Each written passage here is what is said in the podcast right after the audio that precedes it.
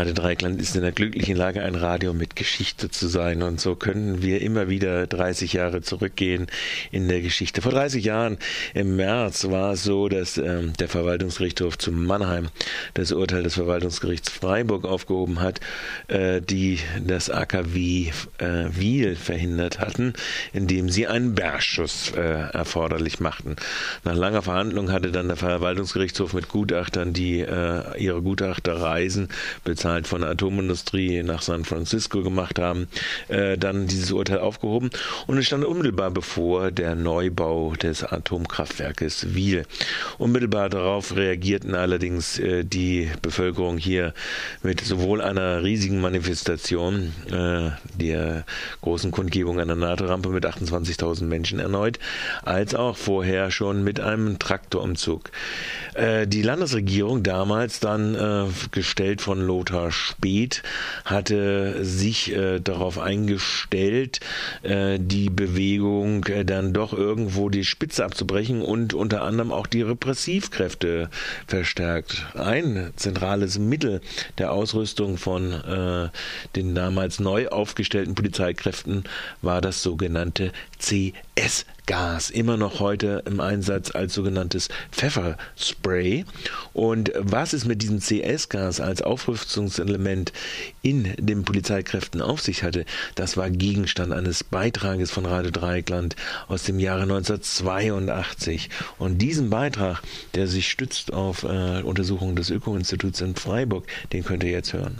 Momentan spricht der Lothar, unser Ministerpräsident, viel von Dialog mit der Bevölkerung. Er will hier an den Kaiserstuhl kommen. Man soll sich friedlich verhalten, soll keine Gewalttätigkeiten passieren. Und zugleich werden mehrere neue Hundertschaften aufgestellt und in Stuttgart über die Polizisten mit Giftgas. Das heißt, wie man das am besten gegen die Bevölkerung einsetzen kann. Darüber berichtet jetzt das Öko-Institut im Beitrag.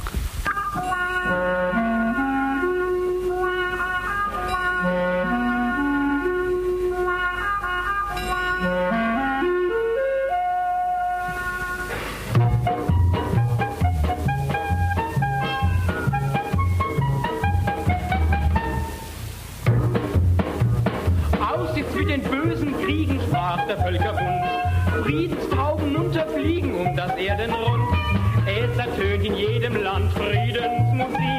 Und geächtet und verbannt ist jetzt der Krieg. Nur zum Spaß macht man Gas, weiß noch keiner kennt. Panzerkreuzer sind das beste Friedensinstrument. Gasgefüllte Fliegerbomben nur für den Sport. Nein, niemand denkt mehr an den Massenmord. Tiefer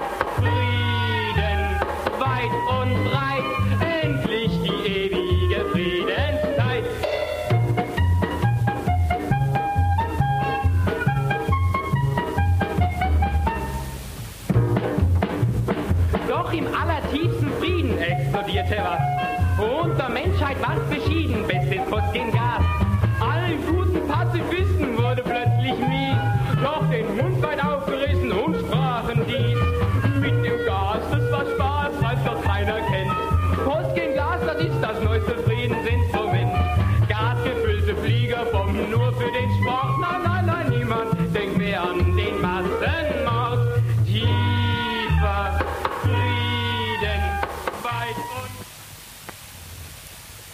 Das Lied, was ihr gerade gehört habt, von einer alten verkratzte Platte, ist selber schon alt.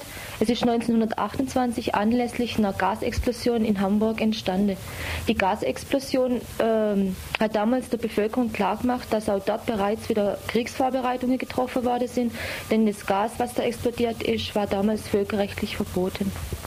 Wir wollen heute Abend jetzt auch über einen Kampfstoff berichten, der völkerrechtlich verboten ist, und zwar das CS, das in Bayern und in Baden-Württemberg schon eingeführt wird und wo die Polizisten jetzt üben, um es gegen die Bevölkerung hier einzusetzen. Das Freiburger Öko-Institut hat jetzt eine Untersuchung zum CS vorgelegt, wobei es zu dem Schluss kommt, dass der Einsatz von CS in jedweder Form, also sei es in der Sprühdose, in der Granate oder sogar in Wasserwerfern, nicht tragbare Risiken für die Gesundheit aller Beteiligten, auch der Polizeibeamten, in sich birgt und daher unverantwortbar ist. Jetzt im Frühjahr entscheidet die Innenministerkonferenz endgültig über den Einsatz des CS in allen Polizeieinheiten in der Bundesrepublik. Insofern kommt die Öko-Studie gerade zum richtigen Zeitpunkt und sie fordert ein Verbot des CS in der Bundesrepublik. Die Studie weist nach, dass es bei einer Überdosierung von CS zu schweren Gesundheitsschäden kommt, wobei auch Todesfälle nicht auszuschließen sind. Weiter ist CS nach wie vor verdächtig, Krebs auszulösen und stellt auch eine Gefahr für die Polizisten dar, die häufig in geringen Dosen mit CS in Berührung kommen. Beim Einsatz von CS können die Betroffenen nichts mehr sehen, sie können einen Lidkrampf bekommen und geraten in Panik, die Atmung ist eingeschränkt oder steht still. Damit ist die Fluchtmöglichkeit entscheidend behindert und es besteht die Gefahr, zu viel CS einzuatmen. Durch die komplizierten, spezifischen Anwendungsbedingungen, CS ist ein Feststoff, der verflüchtigt werden muss, ist es unmöglich, eine gewünschte, normale CS-Konzentration einzuhalten. Wichtig dabei ist jetzt, dass bei einer Normaldosierung es bereits zu schweren gesundheitlichen Schädigungen kommt. Bei einer Überdosierung jetzt, die in, bei Polizeieinsätzen die Regel sein wird, kann es zu schweren Augenschäden, Augenschäden und zu Verbrennungen zweiten Grades auf der Haut kommen. Bei der Einatmung großer Mengen verursacht CS schwere Lungenschäden und Kreislaufstörungen, die zum Tode führen können. Es hat bisher überhaupt nur eine einzige Studie, ein Gutachten zum CS gegeben, und zwar das Fraunhofer Gutachten. Und das ist zu dem Schluss gekommen, dass der Einsatz von CS zu empfehlen ist. Das, das Gutachten, das Fraunhofer Gutachten ist bisher geheim gehalten worden und das Öko-Institut kritisiert es jetzt an folgende Punkte. Die herangezogene Literatur ist veraltet und einseitig ausgewählt. Wichtige Fakten werden nicht erwähnt oder fehlinterpretiert. Zur Risikoabschätzung wird willkürlich ein Grenzwert angenommen, der eine viel zu hohe Einsatzsicherheit vorgaukelt. Man kann jetzt nur hoffen, dass die aufgezeigten Gesundheitsrisiken beim Einsatz vom CS von allen Betroffenen zur Kenntnis genommen werden. Vor allen Dingen dürfte hier jetzt die Polizeigewerkschaft gefordert sein, die ja gerade in letzter Zeit immer aufgetreten ist als großer Interessensvertreter ihrer Mitglieder. Und hier sind ganz konkret jetzt auch die Polizisten gefährdet, die nämlich immer wieder mit dem CS im Einsatz in Kontakt kommen und dadurch in Gefahr stehen, Dauerschäden zu bekommen. Und vor allem müsste es ganz selbstverständlich sein, dass ein Kampfstoff, der im Kriegsfall gegen Armee fremder Staaten nicht eingesetzt werden darf, bei innerer Konflikt gegen die eigenen Bürger auch nicht angewandt wird. Die Studie, die mir jetzt eben vorgestellt habe, heißt genau Reizkampfstoff CS, Eigenschaften, Wirkungen, Einsatzbedingungen und ist für vier Mark beim Öko-Institut in Freiburg in der Schönauer Straße erhältlich.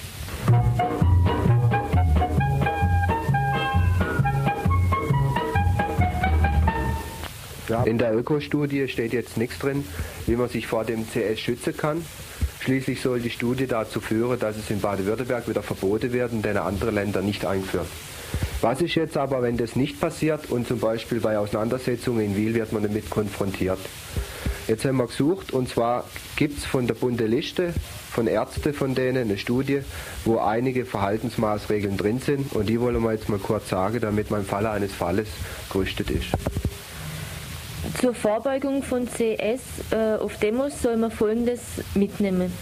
Kleidung mit langen Ärmeln, die möglichst auch wasserfest sind, dann Halstücher, die man eventuell mit Zitrone tränken kann und die nach längerem Aufenthalt dann äh, mit, im Gas gewechselt werden müssen. Chlorschutzbrille oder Motorradbrille, die dicht anliegen sollen. Wenn man hat Gasmaske, gute schnelle Schuhe, Lederhandschuhe, damit man die Gasgranaten anfassen und unter, unter, und unter Umständen wieder loswerden kann. Dann ein Helm, aber kein Integralhelm, denn dieser bietet einen guten Griff zum Runterziehen. Auf jeden Fall soll man vermeiden Salbe und Schminke, da CN und CS fettlöslich sind, dann Kontaktlinse, weil sich das Tränengas darunter festsetzen kann und nicht ausgespült, werd, äh, ausgespült werden kann, dann Alkohol, Medikamente und Trips. Die können die Tränengaswirkung verstärken und die Reaktionsfähigkeit herabsetzen. Aber Als Direktmaßnahme kann man eben nur noch anführen, zum Beispiel das Ausspülen von der Augen, äh, das Wechseln der Kleidung, wenn man längere Zeit ausgesetzt war, zum Beispiel mit Wasserwerfereinsatz, dem CS, äh, wenn, man, wenn das irgendwie in Räumen passiert, unbedingt an die frische Luft zu gehen oder wenn Atemnot auftritt, eine Atemnotlagerung zu machen. Das heißt, auf den Rücken lege, den Oberkörper erhöhe und ansonsten äh, bei längeren Atemschwierigkeiten ab ins Krankenhaus, weil dann die Gefahr eines Lungenödems besteht. Jetzt wollen wir aber noch einmal darauf hinweisen, dass das alles nur sehr kleine Notmaßnahmen sein können. Wie die Studie aufgezeigt hat, sind die Gefahren so groß, dass es eigentlich keinen Schutz dafür gibt.